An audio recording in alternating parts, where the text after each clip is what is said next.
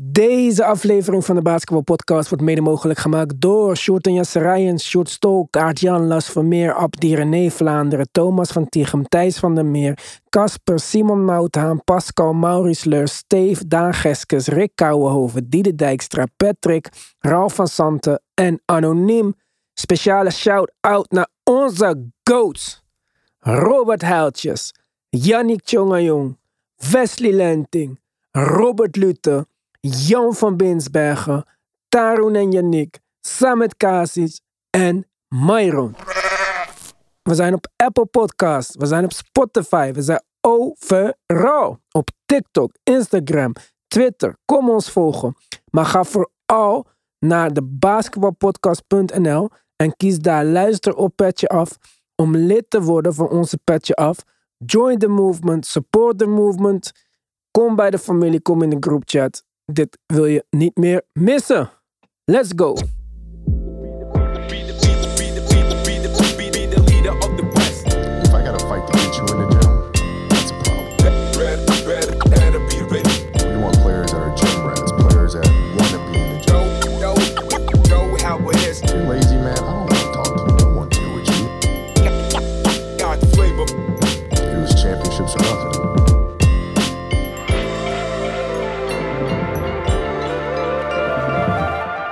Yes, daar zijn we weer. Tim. Ja? Ik moet je iets bekennen. Vertel. Ik heb er even over gedaan. Maar ik denk dat ik ben begonnen met te gaan houden van Julius Randle. Oh, gaat het echt gebeuren? Het was een moeizame start. Ik zei trade. Ik dacht dat het nooit meer goed zou komen.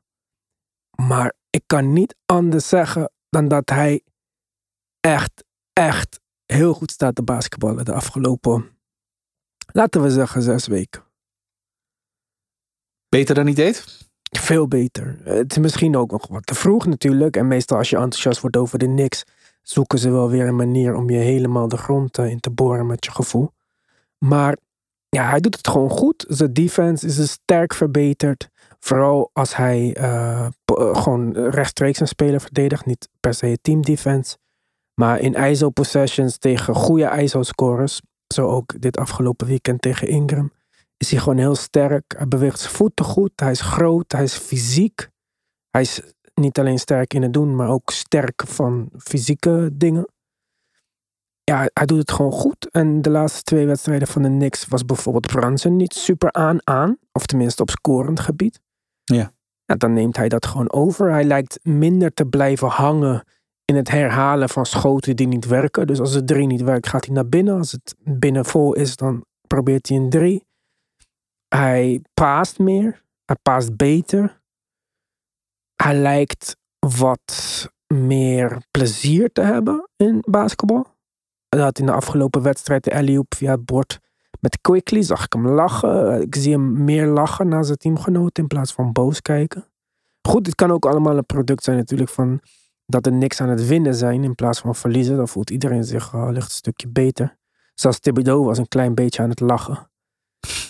Maar ja, de Knicks draaien en Randle is zeker daar een groot onderdeel van. En wat ik zei helemaal, dus in deze afgelopen wedstrijden, dat Brunson er niet lekker in zat. Was een wedstrijd dat ze 17 punten achter stonden en voor een comeback gingen. Dus het zijn niet altijd de omstandigheden dat je zegt van oké, ja, maar doe het gewoon goed omdat... Nee, het is heel vaak ook hij die verantwoordelijk daarvoor is. Dus credit naar Randle. Ja, voor het eerst in de basketbalpodcast. Ik wou net zeggen, het heeft ook even geduurd met Jalen Brunson. Maar nou ja, nu na wat tough love richting een Randle ben je. Nou, dat lijkt een beetje aan het omslaan. Ja, ik vind het leuk. En het ligt er niks geen windeieren. 5 op rij gewonnen, 6e plek. Ja. Het is inderdaad zo dat, je zei het al, dat er niks wel lekker draaien momenteel. Komt wel op het juiste moment. Ja, en met Brunson zei je, het lang geduurd. Maar ook weer niet echt. Hè? Want Brunson is nooit zo goed geweest als dat hij dit jaar is. En ik was al snel aan het begin van het seizoen tevreden met deze aanwinst. Ja, maar wij hebben... Toen geloofde je pas in... Wij hebben een half jaar gediscussieerd over wat Brunson wel en niet kon. En of hij wel of niet te vertrouwen was. Of dit wel of niet een speler was die kon worden wat hij misschien nu wel al is. Want het is wel heel snel gegaan.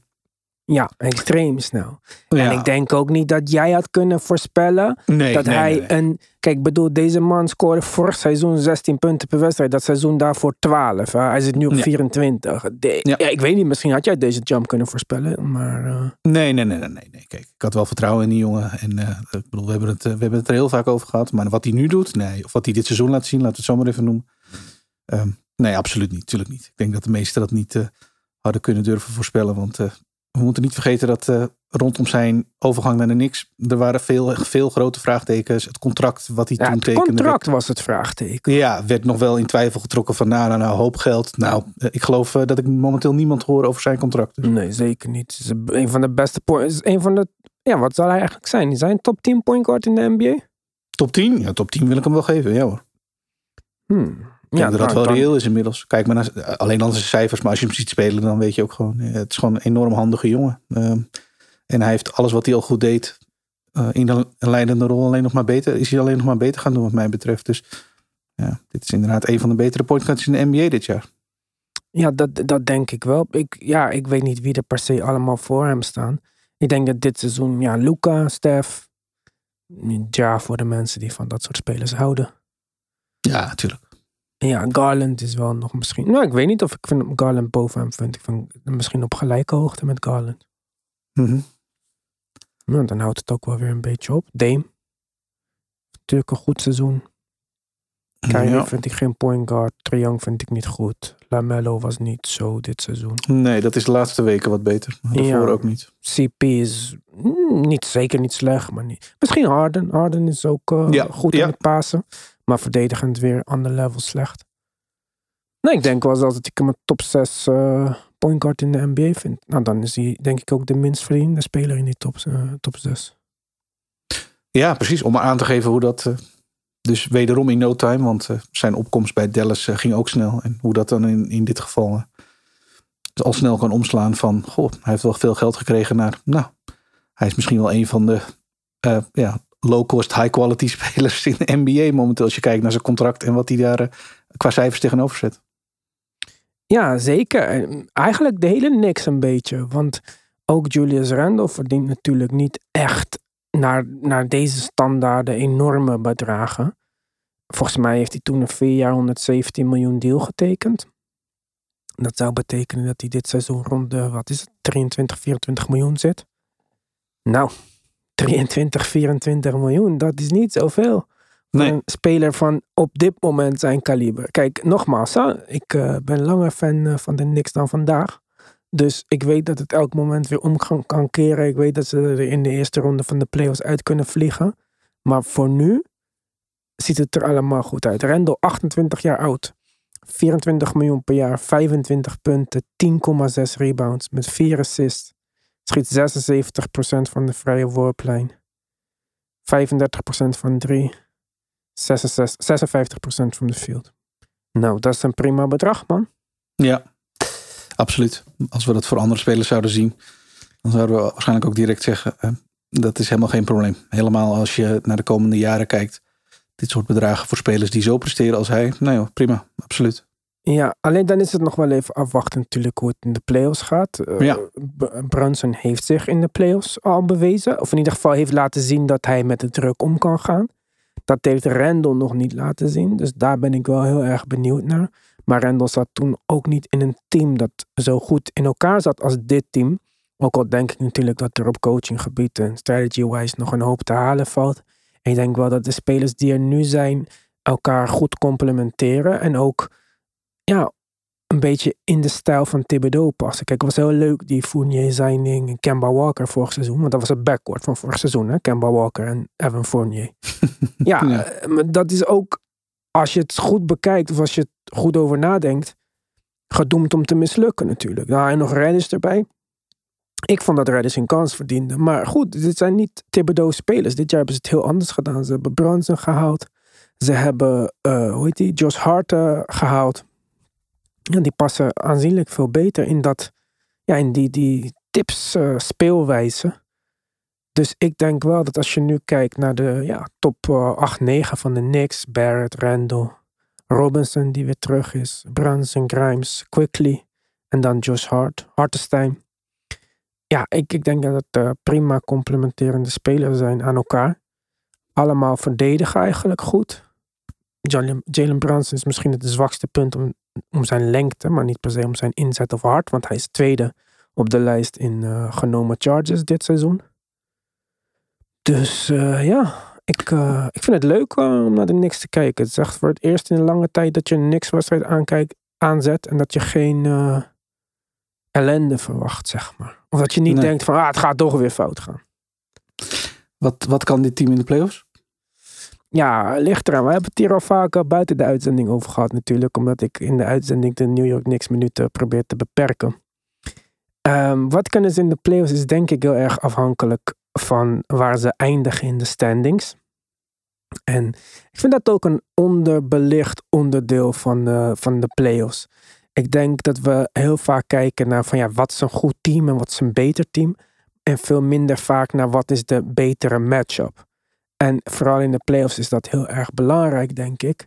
Dus de Knicks die nu 6e staan en die deze week, daar komen we Yannick, de Nets gaan pakken met de 5e plek. Ja, kunnen ze nog stijgen naar de 4e plek? Voor home court advantage. Daar zal het dan even om gaan.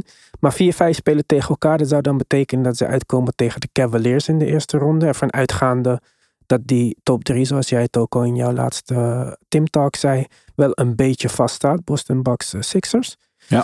Ja, ik vind Cavaliers dus persoonlijk niet een goede matchup voor de Knicks. Ik denk dat zij een uitstekend frontcourt hebben defensively. Wat het dus moeilijk maakt voor Julius Randle om in de paint zijn werk te doen. Kijk, Julius is super sterk en kan kleinere en grotere spelers vaak overpoweren met zijn kracht. Wordt lastig met Evan Mobley en Jared Allen, die gewoon simpelweg te lang zijn voor hem. En hele goede verdedigers. Omgekeerd, de Knicks hebben dus Jalen Brunson, zoals ik al zei. Dat is niet de defensive specialist. En je komt daar wel tegen een backcourt te staan die allebei niet vies zijn van een 50-punten wedstrijdje. Mm-hmm. Dus ja, de matchup voor de Knicks is niet ideaal. Waar ik dus bijvoorbeeld de matchup met de Sixers, hoe gek dat ook klinkt, omdat ze veel hoger staan en aanzienlijk veel bekendere namen, grotere spelers hebben. Zou ik veel leuker vinden voor de Knicks. Ik denk dat Joel Embiid niet te stoppen is, maar dat de Knicks wel 3 centers hebben van 7 foot die je op hem kan gooien. Allemaal slimmere kant van de center dingen. Nou ja, dat is misschien overdreven, want alleen Hartenstein zou ik daar echt in plaatsen. Maar anyway, het zijn 3 big bodies. Dat helpt allicht iets. Julius komt dan tegenover Tobias Harris of P.J. Tucker. Nou, P.J. Tucker sloopt die, dat heb ik al vaker gezien. P.J. is heel goed tegen grotere spelers als Kevin Durant, maar niet tegen grotere en sterkere spelers. Jokic deed hij het goed tegen, maar die gebruikt zijn kracht niet, zeg maar. Randle wel. Randle is niet vies van een beetje contact. Ja. Dus dat is een mooie matchup. Daar komt dan bij dat Brunson, natuurlijk een van de 2 belangrijkste aanvallers, is bij de Knicks. En die moet dan dealen met wie? Melton, beste verdediger, perimeterverdediger bij de Sixers. Want Harden en Maxey sloopt hij.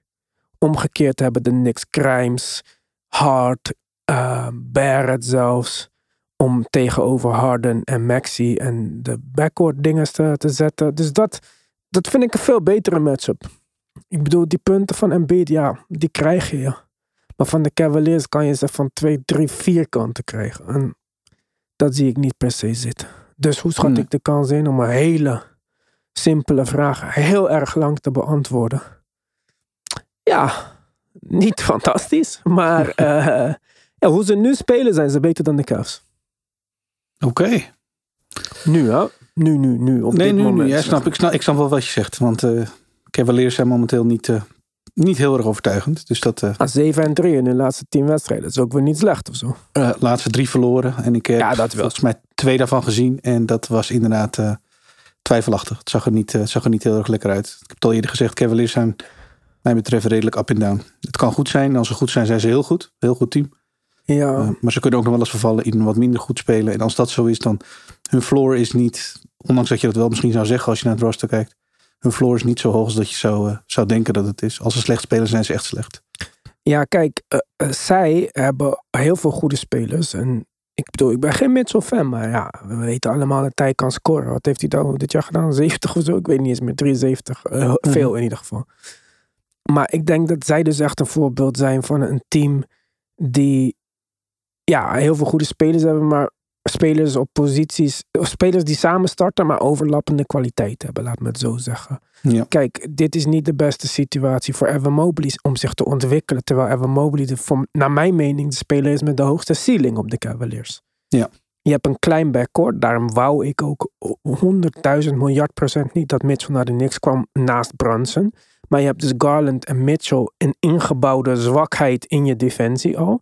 Allebei zijn ook nog eens een keertje geen plusverdedigers. Ook al heeft Mitchell wel de wingspan bijvoorbeeld om dat mogelijk te kunnen zijn. Hij was ook beter aan het begin van zijn carrière voordat hij echt die scorer werd in verdedigen. Ze missen die drie. Zet je daar LeVert neer, dan heb je weer een extra defensive liability. Zet je daar Okoro neer, dan heb je weer een spacing issue offensively. Ze hebben net Kevin Love weggedaan, die goed was van de bank. En waarmee ze bijvoorbeeld een mogelijkheid hebben om klein te spelen. Met een andere self-center erbij. Ja, ik weet niet. Dat hele rooster past naar mijn mening niet supergoed bij elkaar. Ook al zijn al die spelers supergoed individueel. En doen ze het natuurlijk ook nog goed. Aangezien ze vierde staan in het oosten. Ja. Maar dit is voor mij een rooster met een soort van ingebouwde ceiling. Terwijl de Knicks, die misschien individueel gezien minder talent hebben, elkaar beter complementeren en daardoor een wat hogere ceiling hebben. Omdat je nooit weet, als die rateltjes allemaal in elkaar vallen, hoe goed dat kan gaan. Ja, dat is bijna gegeven inderdaad. Dat als je een team hebt dat als geheel beter draait, daar ook wat meer op gebouwd is misschien. Ja, dan helemaal in de postseason heb je daar waarschijnlijk meer kans mee om verder te komen. We hebben gezien wat dat vanuit bijvoorbeeld de Celtics tegenover de Sixers heeft betekend. Dus dan zie je wat de goede teamdefense en team wat als een geheel, als een collectief draait, kan betekenen. En dan kun je een aantal hele goede spelers hebben. Ja. Dat is leuk. Maar als die opgaan in het geheel, dan ben je zo moeilijk te verslaan. Celtics en de Bucks zijn twee voorbeelden van echt goede teambuilding. Celtics hebben dan hun twee beste spelers gedraft. Maar kijk wie daar, tenminste de vier beste spelers hebben ze gedraft. Maar kijk, Smart is een speler die niet per se de bal nodig heeft. Die wel de plays kan maken. Die al bereid is om alle dirty work te doen. Je hebt twee elite wings in Tatum en Brown. Je hebt een selfless Al Horford. Je hebt Rob Williams die soms start, soms van de bank. Maar in ieder geval zijn ding doet. Brockton natuurlijk, de ultieme plakbandspeler die alles aan elkaar plakt. Ja, mooie samenwerking van talenten zo. En die hebben ook allemaal geen problemen ermee als Tatum wel op een avond 25 schoten neemt. Hetzelfde geldt voor de Bucks. Die hebben hun ster ook gedraft. Maar hebben daar pieces omheen gezet die perfect zijn. Kijk naar alle spelers op de Bucks, inclusief hun 7-foot center, kunnen 3 punten schieten. Nou, Holiday niet zo, maar oké. Middleton kan... Ja, het past gewoon. Het klopt veel mooier. Het klopt al bijvoorbeeld veel mooier dan hoe het was bij de Sixers toen Ben Simmons daar speelde met Embiid. Het was altijd gebots. Ook al waren de individuele talenten uitzonderlijk hoog. Ja, het team paste niet in elkaar. Met een Tobias Harris. Die trouwens ook heel goed aan het spelen is de laatste tijd. Ook een speler waar ik heel veel op af heb gegeven in het verleden. Maar ook hij krijgt vandaag credit samen met Randle. Jeetje, wat een podcast is dit, joh. Maar dat laatste schot wat hij verdedigde van Tatum... of niet het laatste natuurlijk, maar die de ring niet haalden. Ja, uitstekende verdediging. Ik hield mijn hart vast toen ik zag dat Harris op Tatum stond. Ja. Maar hij deed het gewoon prima. En hij speelt daar de 3 al het hele jaar best wel goed. Zijn defense is sterk verbeterd. En misschien ook omdat dat nu meer zijn rol is of zo, ik weet het niet. Maar een hele mooie wedstrijd voor hem ook. Zeker. Sowieso vond ik het een hele erg leuke wedstrijd. Maar ik ben het 100% met je eens dat Tobias Harris absoluut duidelijk is verbeterd. En dan krijgt dat contract van hem in ieder geval iets meer context dan voorheen. Het heel makkelijk was om op Tobias Harris af te geven. En ik vind dat hij nu ja, veel beter past in wat de Sixers aan het doen zijn. En zijn rol misschien wel meer omarmd heeft. Misschien wel beter gedefinieerd heeft gekregen. Dat kan ook. Dat het voor hem wat duidelijker is wat er wel en niet van hem verwacht wordt. En dat hij niet misschien moet denken dat hij... weet ik veel, de nummer 2-3 optie op het team is. Als hij het misschien helemaal niet is. Wat hij ook moest zijn met Simmons. Hè? Want ja... Ja, toen, ja. Maar nu hoeft dat niet. En ik vind dat hij daar erg goed in gedijt. En nogmaals... ik denk dat jij niet zo high bent als ik op de Sixers. Maar het is wel weer een voorbeeld van een piece die... Super low op de Sixers ben ik. Ja, precies. Nee, maar goed, dit is wel een team dat er aardig uitziet. En met hem heb je weer een voorbeeld van een speler die daar gewoon goed in past dit keer. En dat niet altijd heeft gedaan. Nee, zeker niet. Kijk, maar hij heeft ook qua scoring... laagste gemiddelde sinds 2015-16 seizoen. Ja. Kijk, dat moet je ook kunnen accepteren allemaal. Heeft de één na laagste attempts ook per wedstrijd. Maar zijn percentages zijn wel omhoog gegaan. Nog de hoogste field goal percentage van zijn carrière op dit moment. En van 3,38. Dus dat is ook niet slecht. Hij was niet altijd de beste catch-and-shoot 3-point shooter. Dus, nee, klopt. Ja, doe dat 6 rebounds bij 86% van de lijn. Improved defense. Mogen dit seizoen niet klagen over Tobias Harris. Gelijk heb je. Die wedstrijd, Celtics-Sixers, was zeker een leuke wedstrijd. Zou een leuke serie zijn in de playoffs als we zo ver komen. Dat zou dan de halve finale van de Eastern Conference worden waarschijnlijk. Ja. Die wedstrijd, ik zat hem te kijken. Eerst dacht ik van ik ging hem eigenlijk kijken omdat Bojan tegen mij zei, kijk, eerste kwart. En Jeff Van Gundy heeft iets te zeggen over de All-Star Game. Die ging een beetje los over de All-Star Game van, is niet meer te fixen. Stop deze hele shit en klaar. Mm-hmm. Maar het ging heen en weer natuurlijk. Ik vond dit, voor mij illustreert het een klein beetje waarom ik denk dat de Sixers uiteindelijk niet gaan werken. En ik weet niet hoe jij daarover denkt, dus omdat je higher bent op de Sixers. Deze wedstrijd legde wel bloot wat er voor de Sixers nodig gaat zijn om ver te moeten komen of om tegen een team als de Celtics of de Bucks, want dat wordt toch hun maatstaf, om het tegen zo'n team goed te kunnen doen inderdaad. Want voor de duidelijkheid, dit was niet zo'n fantastische wedstrijd van de Sixers als dat je één zou mogen hopen en twee zou mogen verwachten tegen zo'n high caliber tegenstander. Nee. Ja, maar Tatum gaat ook niet nog een keertje 18 punten scoren. Nee, klopt. Nee, absoluut niet. Nee, maar er waren wat mij betreft bij de Sixers wel meerdere factoren. Ik vond Tyrese Maxey... ongemakkelijk ogen. Zeker niet zich in zijn kracht spelen. Hij is up en down in deze nieuwe rol. Maar dat is ook niet zo gek natuurlijk. Pas toen hij ging starten, toen werd hij zo goed. Hè? Ja, dus er lijkt wel een verband bij wat je uit Tyrese Maxey haalt als het gaat om minuten. En ze moeten denk ik wel een beetje een manier zien te vinden om Tyrese Maxey zo lang mogelijk te kunnen laten spelen. Zoveel mogelijk ruimte te kunnen geven. Want ik denk dat er dan goede dingen gebeuren. Nou, dat was deze wedstrijd wat mij betreft niet het geval. Ja, het hangt denk ik voornamelijk samen met wat je met die Anthony Melton doet natuurlijk. En die zal je in dit soort series... Ik bedoel, die heb je hiervoor gehaald. Maar die zal moeten gaan verdedigen. Ja, maar dat kan ook niet anders. Want je hebt een ingebouwde zwakte. Hè? Komen we weer op teambuilding gedeelte. Ja. Maar dat is nou eenmaal wat James Harden is. Verdedigend. En helemaal nog in deze fase van zijn carrière... Kijk, ik heb niet veel mensen dat horen zeggen. En misschien is het een beetje, hoe moet het ook weer, zout op slak of slakken. Iets met slakken toch? Als je het een beetje overdrijft over doorzeurt over een bepaald punt. Mm-hmm. Ja, zeg hem goed dan, hoe gaat het? Ik weet het niet. Ik weet dat het bestaat, maar ik weet niet hoe die goed is. Nee. Zout op slakken leggen. Dat is hem. Maar ik weet niet eens of het hierbij past. Aart-Jan gaat ons vast dat laten weten. In ieder geval... De laatste score van Jason Tatum om de wedstrijd te winnen.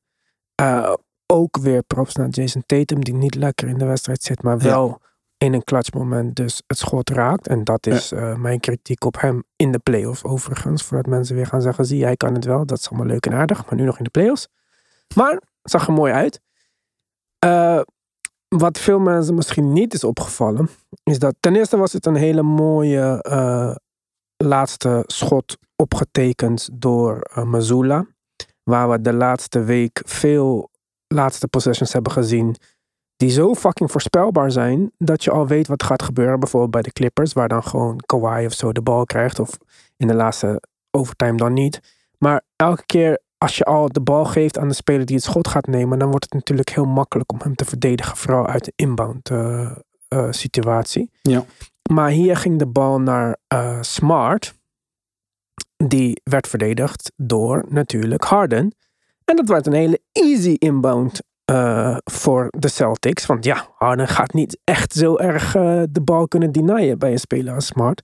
En die maakte een hele mooie drop-off naar Tatum, die vervolgens dat schot erin schoot over volgens mij die Anthony Melton. Die misschien veel beter is met het denyen van de bal dan een andere verdediger. Maar simpelweg niet lang genoeg is om het schot te contenden van Jason Tatum, die 6'10 is met de wingspan van 7 voet nog wat. Dus perfect gedaan van de Celtics. En heel slecht weer gedaan van Doc Rivers. Want er is geen enkele reden om uit een time-out James Harden op het veld te hebben bij zo'n situatie. Nee, daar kan ik weinig anders van maken. Ik zou kunnen zeggen, ze hadden misschien nog verwacht dat ze de andere kant op ook weer de bal zouden krijgen. Maar er was zo weinig tijd voor. Daar kun je ook niet van uitgaan, denk ik. Punt 2, waarom Doc Rivers weer deze wedstrijd heeft verneukt. Oh, daar gaat ons explicit, niet explicit label. Maar, dus je hebt dus ook geen enkel contingency plan. Want je zegt dus, ja, misschien staat Harden daar voor het geval dat er weer iets moet gaan gebeuren omgekeerd. Maar die bal werd gescoord en je zag verwarring over wie hem in moest nemen. Klopt, en niet over gepraat, want anders weet je dit, toch? Nou, mm-hmm. P.J. Tucker pakt uiteindelijk die bal, gooit hem naar Embiid, die net iets te laag is, wist dat zelf al gelukkig gelijk. In tegenstelling tot LeBron, die de bal 5 minuten naar de rode basser kan releasen en nog steeds naar de scheidsrechter loopt van, heb je het niet gezien? Maar die liep gelijk naar de kleedkamer, die wist dat het te laat was. Zieke poging, belachelijk dat hij erin ging natuurlijk. Ja. Maar het was gewoon slecht gecoacht van Doc Rivers. Niks ten nadelen van de Celtics of zo, want al die baskets moeten er wel gemaakt worden alsnog.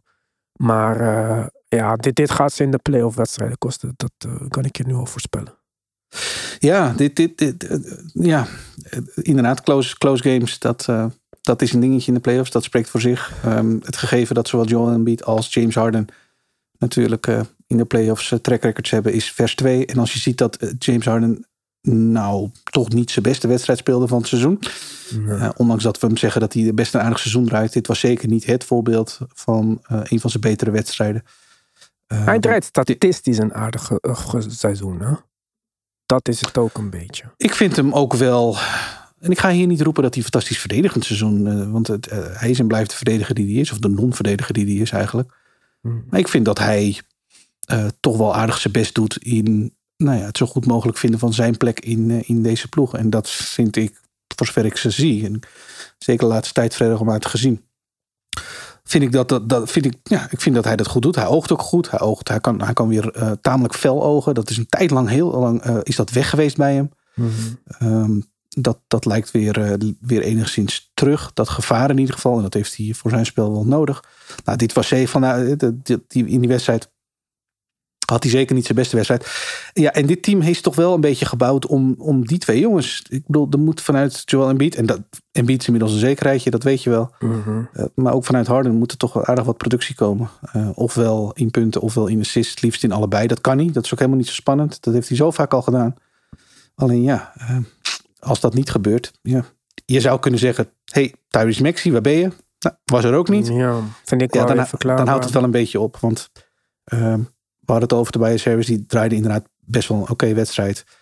Maar P.J. Tucker en Anthony Melton en jongens als Jalen McDaniels in mindere mate en George Nick, dat zijn allemaal complementary pieces. Dat zijn geen jongens die de game overnemen en je in een playoff serie opeens een wedstrijd binnenslepen die, omdat een van de twee topscorers er geen thuis geeft. Zo werkt dit team niet. Dus maar het is ook lastig. Kijk, Embiid, statistiek en zo, alles fantastisch. Soms zie je acties, denk je onstopbaar, maar ik denk niet dat er een NBA-speler is die langer de bal in zijn handen heeft per aanval dan Embiid. Het is ook moeilijk voor de rest van het team om in de wedstrijd te komen als die bal niet beweegt.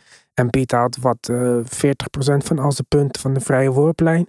Dat is ook een strategiekeuze waardoor je als speler ook al een beetje ziet aankomen wat er gaat gebeuren. Ik denk dat het heel lastig is om met Embiid te spelen, hoe in theorie makkelijk het ook zou moeten zijn. Maar... Ja, omdat hij niet de beste passer is uit double teams. Ja, maar dat vond ik ook gek trouwens. Gisteravond, je krijgt die switch op Jalen Brown. Smart staat daar in de buurt. Ik dacht, nou, help hem double team Embiid.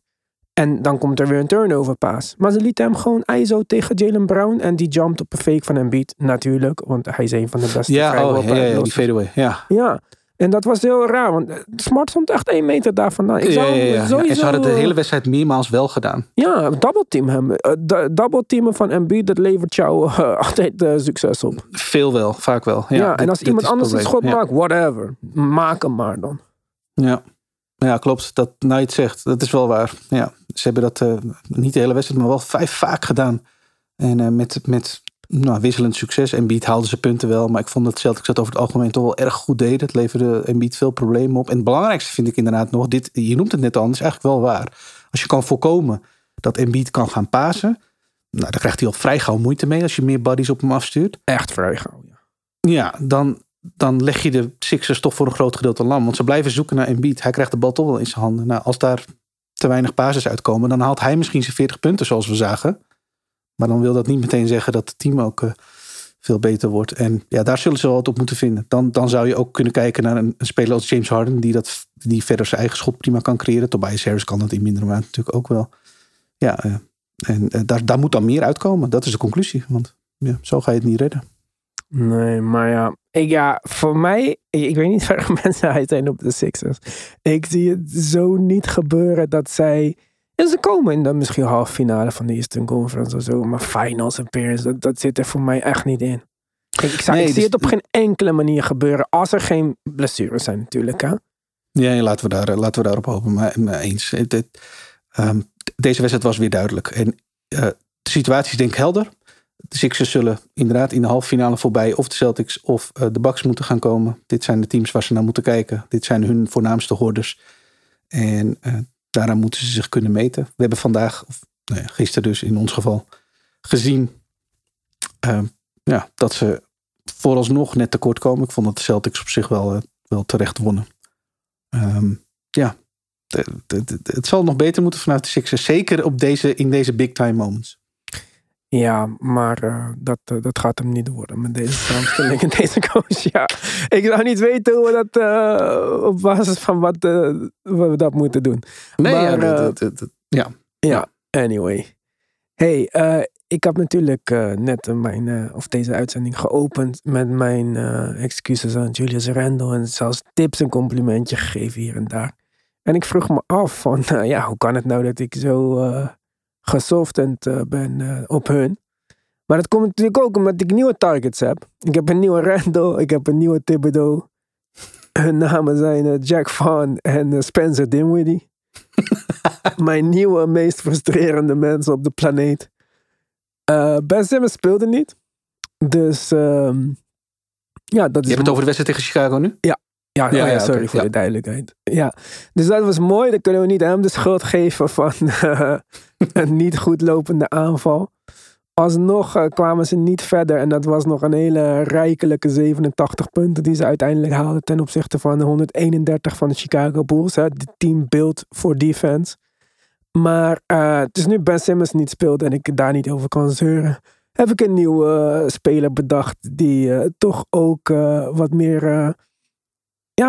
eigenlijk weer onterecht naar de bank is gegaan. Dat is Royce O'Neal. Had dit seizoen een van zijn betere seizoenen. Het is niet mijn speler. Ik vond dat zijn rol te groot was. Maar in dit jaar heeft hij het aardig gedaan. In iets van 33 minuten per wedstrijd, 34 minuten had hij tegen de 10 punten. 4 assists, 5 rebounds.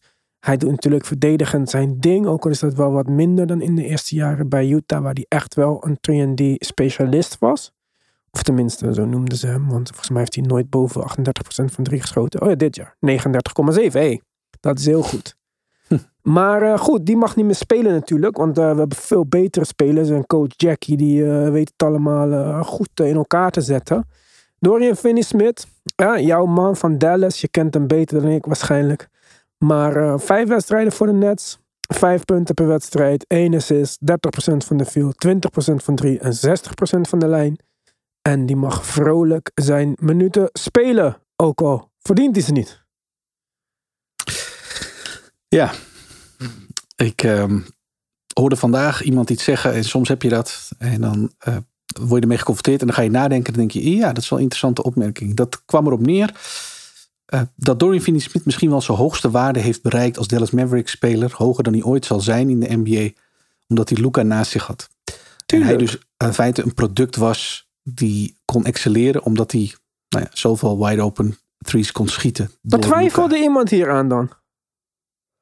Nee, maar het valt nu pas natuurlijk op. Het valt pas op als hij in een nieuwe omgeving komt. En hij werd wel erg gewaardeerd in de NBA om wie die was natuurlijk. 3&D wings, laat hem zo maar even noemen. Ja. Is erg waardevol.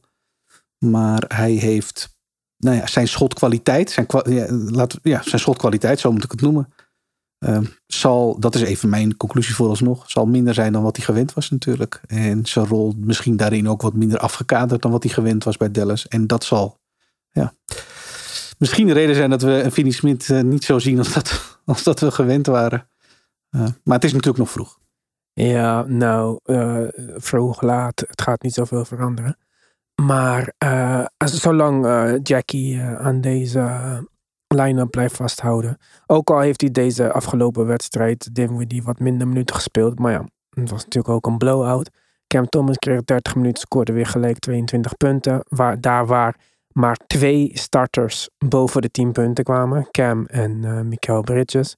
Die wat mij betreft ook, misschien samen met Claxton, de enige spelers zijn die die basisplaats gelijk verdienden. Misschien Cam niet eens. Mikal was echt een duidelijke basisspeler voor mij. Maar waarom zou Dorian Finney-Smith een niet moeten verdienen over Royce O'Neal? Omdat Royce O'Neal gewoon dit hele seizoen heel goed gespeeld heeft voor de Nets. Maar Finney-Smith speelde toch ook goed dit seizoen? Het zijn een soort spelers team. Toch? Ja, maar dat... Ja, oké. Ja, maar kijk, als jij naar mijn team komt, stel je voor dat Royce O'Neal naar Dallas kwam, dan kan hij toch eerst 20 wedstrijden van de bank beter zijn voordat je hem... En ik weet niet, maar Finney-Smith was dit seizoen niet beter dan Royce O'Neal. Ze hebben hetzelfde aantal punten in ongeveer hetzelfde aantal minuten. Finney-Smith 35% van 3, 75% van de lijn. Terwijl, maar het zijn geen vrijworpenschieters. Dit zijn gewoon open. Ja, maar het gaat shooters. Gewoon om wat doe je met je kansen, toch? Ja, oké. En Royce O'Neal is 40%, 39,7 van 3, met 5 rebounds en 4 assists. En dat doet Finney-Smith wel 6 rebounds, maar 1 assist. Het is een hele andere type speler, wat je zei. Luka staat daar 24 seconden met de bal te dansen. En dan is hij goed in zijn element. Maar hier, in een team zonder duidelijke ster, zou de bal meer rond moeten gaan. En is iedereen een belangrijkere schakel. En deze mate van belangrijkheid kan hij niet handelen. 2 punten meer, 35 wegwezen. Jacque Vaughn, slechtste coach in de NBA. Ik zeg het nogmaals. Yuta Watanabe, fantastische eerste helft van het seizoen gedraaid. Speelt ook lekker 8 minuten per wedstrijd. Maar lekker blijven vasthouden aan je basis 5. Deze week, Knicks nummer 5. Nets naar de 6e plek. Op naar de play-in. Toedeloe, einde seizoen. Ja, joh. Ja. Wegwezen hier zo. Ze moeten nog tegen Atlanta. Wie, de Nets? Vandaag. Gisteren. Ja, gisteren. Als jullie dit luisteren, vandaag zometeen voor ons. Ze gaan verliezen. Atlanta zit in deze... Kijk, ik doe echt nu gewaagde uitspraak. Anders sta ik morgen misschien alweer verschut. Maar... Atlanta is in deze post-McMillan bliss, zeg maar.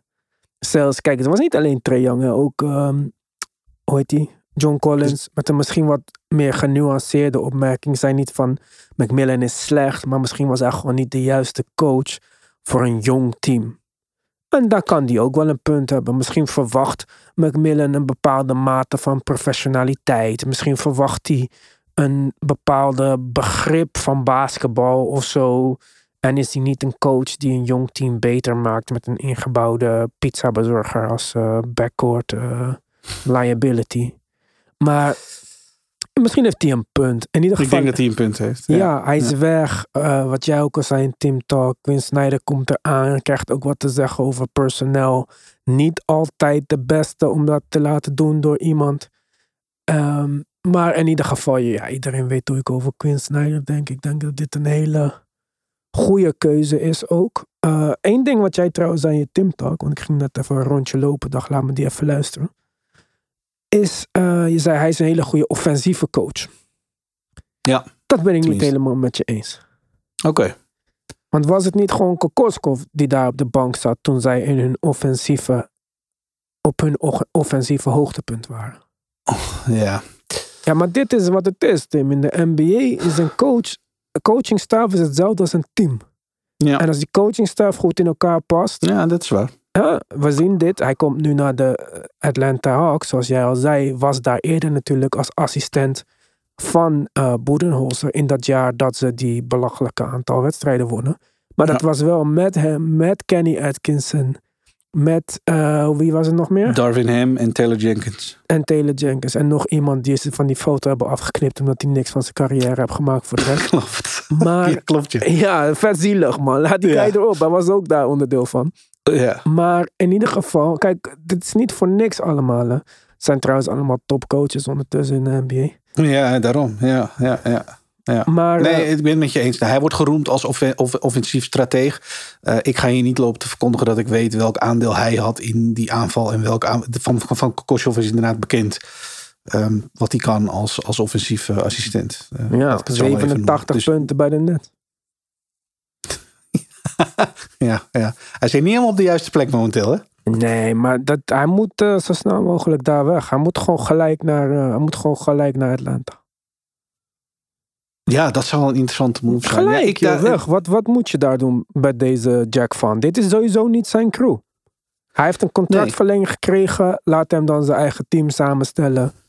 En dan kunnen we ook kijken hoe dat uitpakt. Ik wil geen enkele excuses als we uiteindelijk erachter komen dat dit een verkeerde move was. Nee, dat snap ik.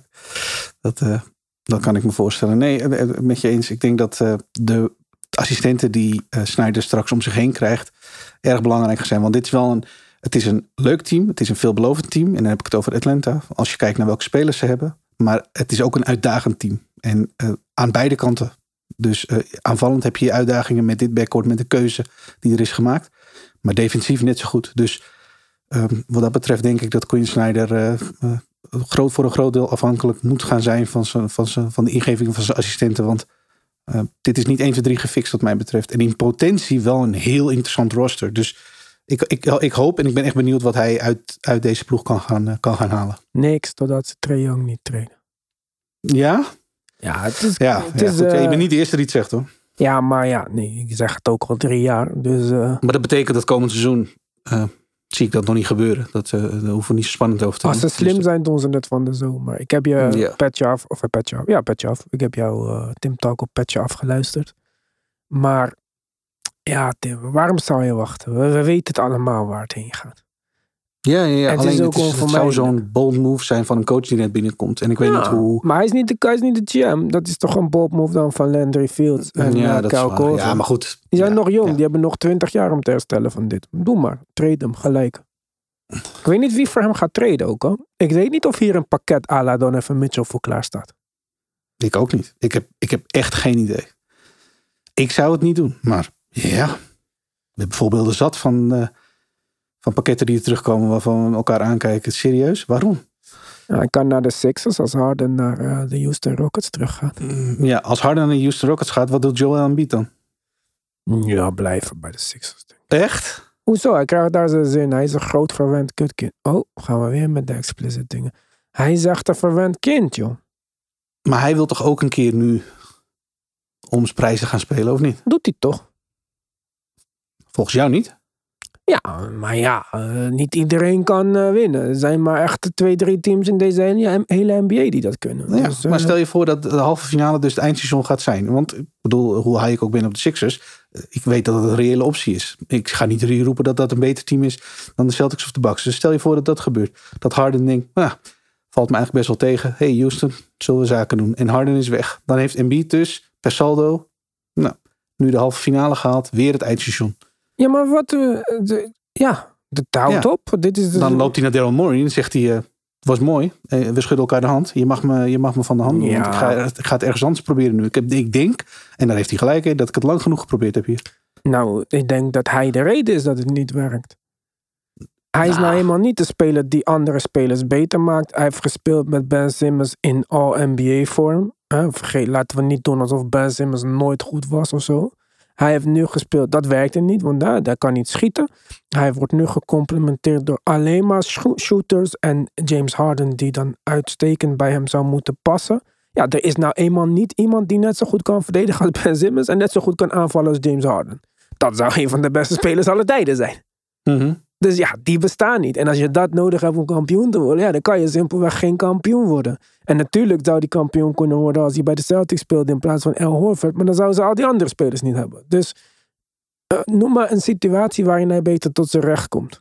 Ik zou het niet weten. Want het is gewoon heel lastig om met een speler te winnen die 8 turnovers averaged in een playoff series. Het is gewoon heel lastig om met een speler te winnen die, als hij aanvalt en gedoubleteamd wordt, geen opties kan bedenken. Ja, zijn passing zal beter moeten. Dat is inderdaad duidelijk. Maar het gaat niet beter worden. Hij heeft geen... Dat is niet alleen fysieke skills passing. Het is basketbal IQ. Hij heeft dat niet. Ja. Nee, en noem een situatie waarin hij beter tot zijn recht komt. Nou, wat mij betreft moet het een situatie zijn waarin hij juist wat minder, tussen aanhalingstekens, ja, maar wil hij dat? Tot zijn recht komt op een beter team. Ja, maar zo dat het lijkt, vindt hij het heel belangrijk om MVP te worden en om dat soort dingen te doen. Want als hij tegen Jokic speelt, is hij super gemotiveerd. Hij is voor mij, hij is niet nog in een mentale plaats waar hij voor een kampioenschap kan spelen. Hij zal een stukje aan zijn ego moeten werken of wat dan ook. Hij heeft alle fysieke tools die hij nodig heeft. Hij wil graag met Jimmy Butler spelen. Ja, oké, leuk. Maar Jimmy is ook volgend seizoen 34 of zo. Ja, maar wel... Hij kan niet in Miami spelen. Dat hebben wij vaak gezegd. Jimmy Butler in de playoffs, dat wil je. Ja, tuurlijk. Maar hij kan niet in Miami spelen, Embiid. Hij gaat never aan dit fitheid level kunnen voldoen. Ze hebben toch die minimum ice body fat. Ja. Dat gaat hij niet halen. Misschien maakt ze een uitzondering voor hem. Ja. Maar dit is niet het team waar hij wil spelen, hoor. Een team vol met discipline en zo. Deze man eet hamburgers en kijkt tekenfilms. Dat is niet meer zo. Ah, ja, wel, joh. Hij is toch beter. Je kan zien dat hij beter in shape is. Hij is beter. Hij is supergoed. Maar hij is niet goed genoeg. Character wins championships. Ik zou graag zien dat Miami een uitzondering maakt en hem binnenhaalt. Ik ben heel benieuwd wat dat zou kunnen betekenen. Voor wie? Voor Duncan Robinson? Ja, weet ik. Ik weet het. Ja, wat moet je wel niet opgeven voor Joel Embiid? Houston kan hem halen. Ja, ik weet. Ik weet het. Het gaat me even om puur het gegeven dat Embiid uiteindelijk daar terecht komt. Tuurlijk moeten ze de wereld opgeven en wat ze niet hebben. Dus dat wordt een moeilijk verhaal. Maar ik weet niet of Joel Embiid blijft in Philly als Harden deze zomer zegt: het valt me tegen. En dat lijkt mij het geval als ze niet voorbij de halve finale komen. Wat mij betreft is dat een soort scheidslijn tussen wel of geen succes. Als je de finale nog weet te halen, zou je nog kunnen zeggen: nou ja, we lopen misschien tegen de latere kampioen aan. We hebben in ieder geval een succesvolle play-offs gehad. We hebben de finale gehad. Kijk wat we kunnen met dit team. Ja. Als je de halve finale uitgeschakeld wordt, ben je gewoon de nummer 3 van het Oosten. Gewoon niet weer gehaald waar je voor speelt. En daar kun je ook niks van anders van maken dan. En dan zie ik Harden echt wel vertrekken. Dat zie ik echt wel gebeuren. Dat zou ik helemaal niet... Het schijnt dat hij zelfs nog traint in Houston en zo. Ik weet niet of dat mogelijk is dat je bij een ander team speelt. Dat je nog steeds mag trainen bij de facilities van een ander NBA-team. Maar zou ook voor Houston geen slimme move zijn. Ze hebben Jalen Green daar. Ze hebben Şengün. Ze hebben Jabari Smith. Ze hebben jonge spelers die ze moeten ontwikkelen. Ze hebben niks aan deze man. Nee, ben ik met je eens. Ik zou het ook erg onverstandig vinden. Ja.